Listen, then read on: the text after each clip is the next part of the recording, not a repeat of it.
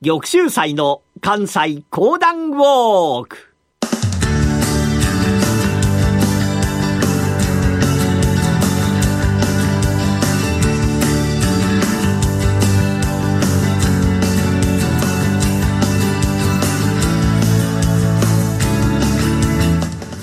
玉州祭の関西講談ウォーク。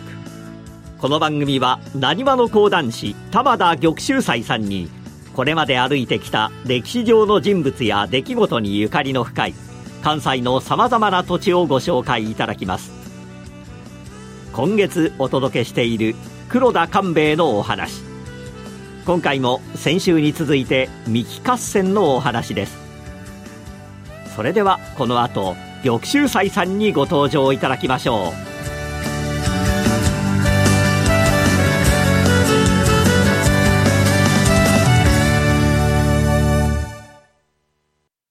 ラジオ日経ポッドキャスト。過去に放送した番組の一部やポッドキャスト限定の番組を iPod などの MP3 プレイヤーでいつでもどこでもお聞きいただけます。詳しくはラジオ日経ホームページの右上にあるポッドキャストのアイコンからアクセス。皆さんおはようございます。講談師の玉田玉秀祭です。今月は黒田官兵衛のお話で楽しんでいただいておりますけれども、やはりこの軍師というのには憧れますね。えー、私も小さい頃から三国志が好きでございましたが、やはり三国志で言うところの諸葛亮孔明でございますね。えー、なぜかこう、人数が少なくても軍師がいたら勝てるなんて思うわけでございますが、まあ実はね、えー、そういう戦いというのはほんのわずかでございまして、基本的には多い人数の方が勝つというのが戦の情動だそうでございますね。さあ、黒名官兵衛、えー、この播磨の地に出張って参りました秀吉に仕え、そして別所長春を攻めているわけでございますけれども、これがなかなか落ちない。そんな時に、突然、悲劇が彼を襲うわけでございました。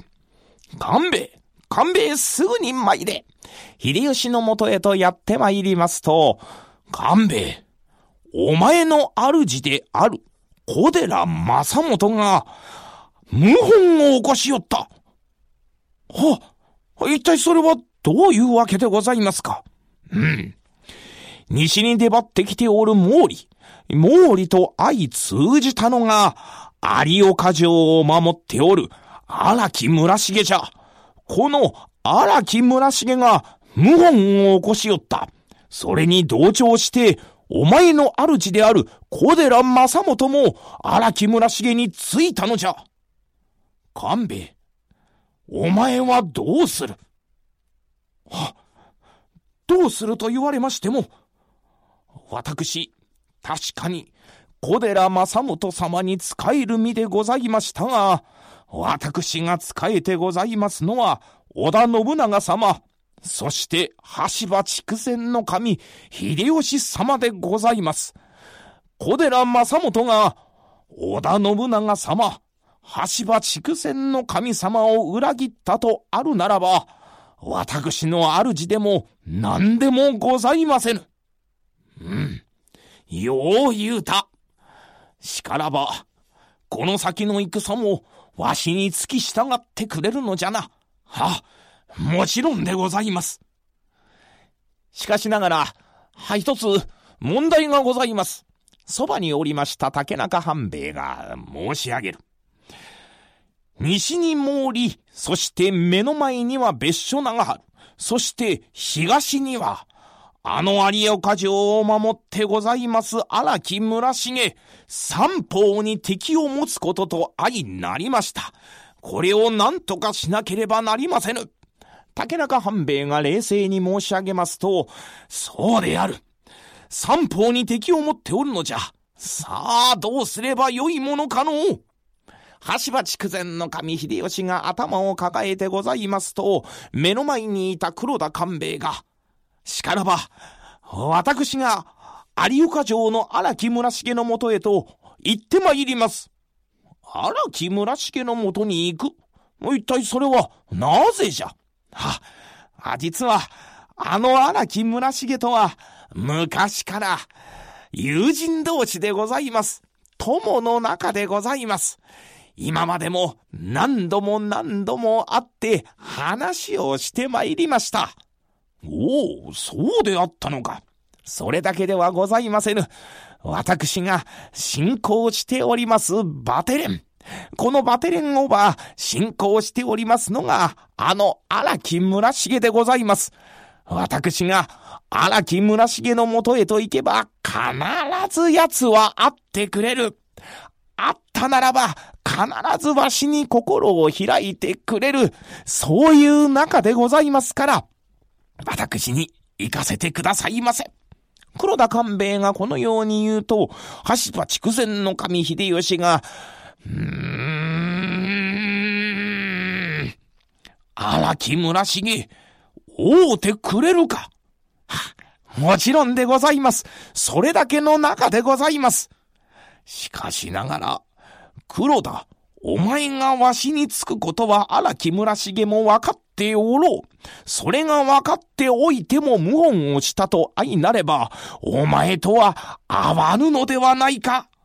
いえいえ、私は、そんなものをすべて取っ払っても、会ってくれる中でございますから、私に行かせてくださいませ。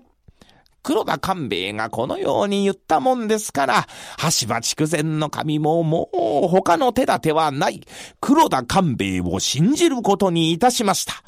ならば官兵衛、気をつけて参れよ。はあはあ。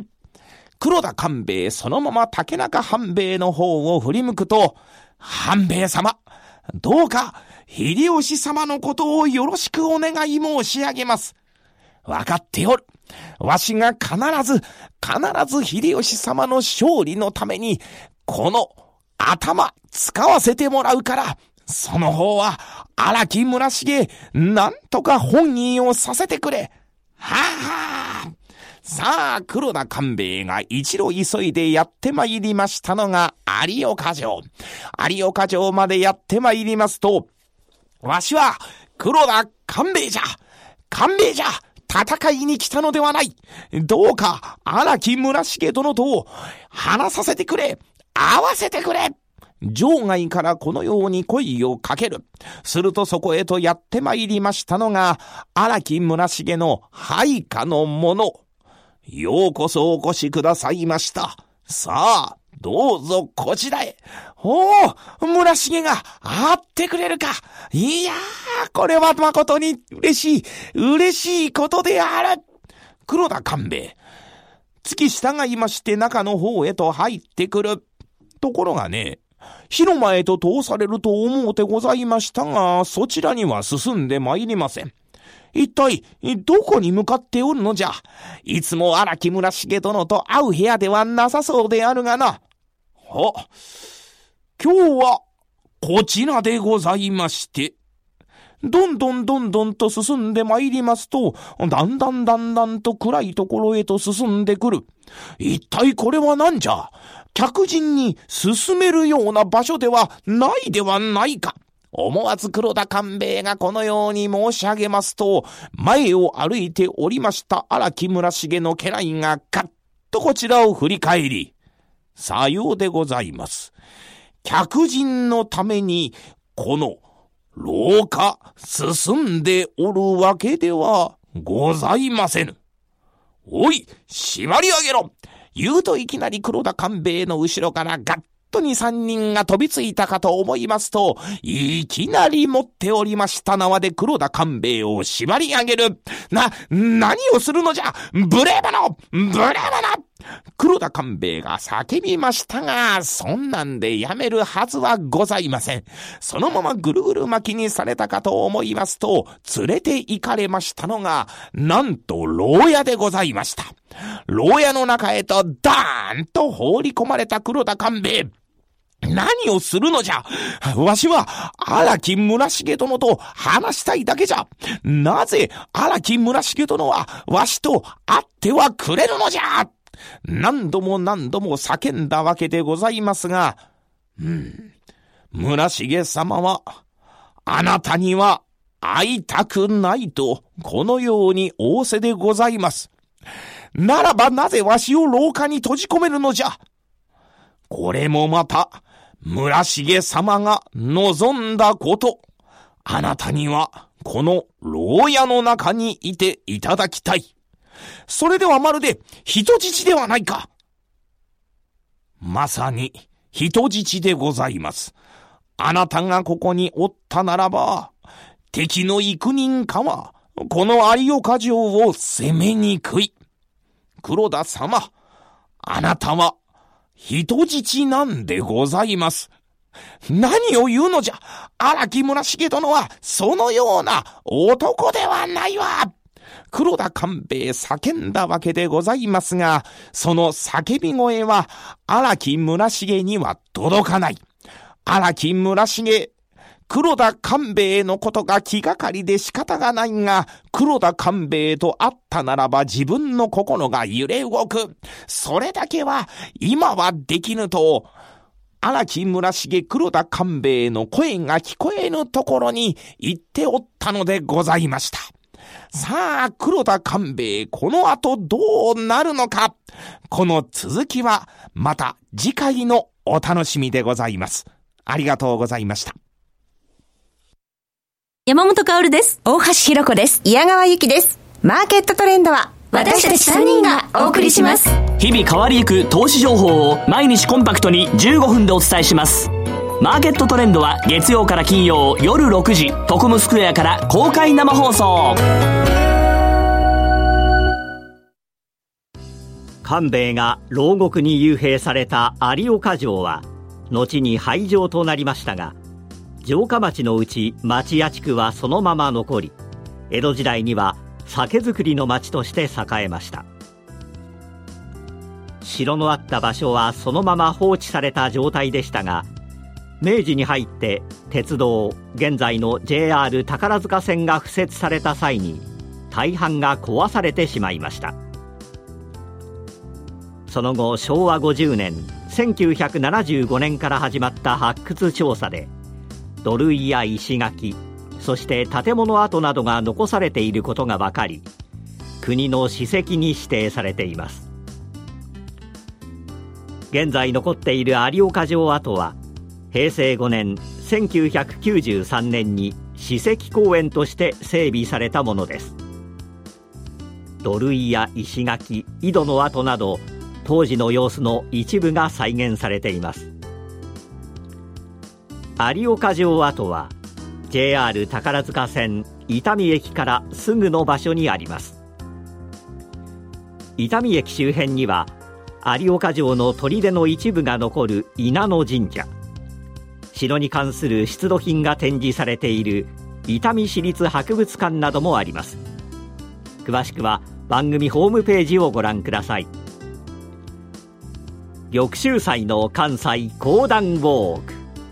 来週は黒田官兵衛のお話もいよいよ最終回。三木合戦の結末やいかに。どうぞお楽しみに。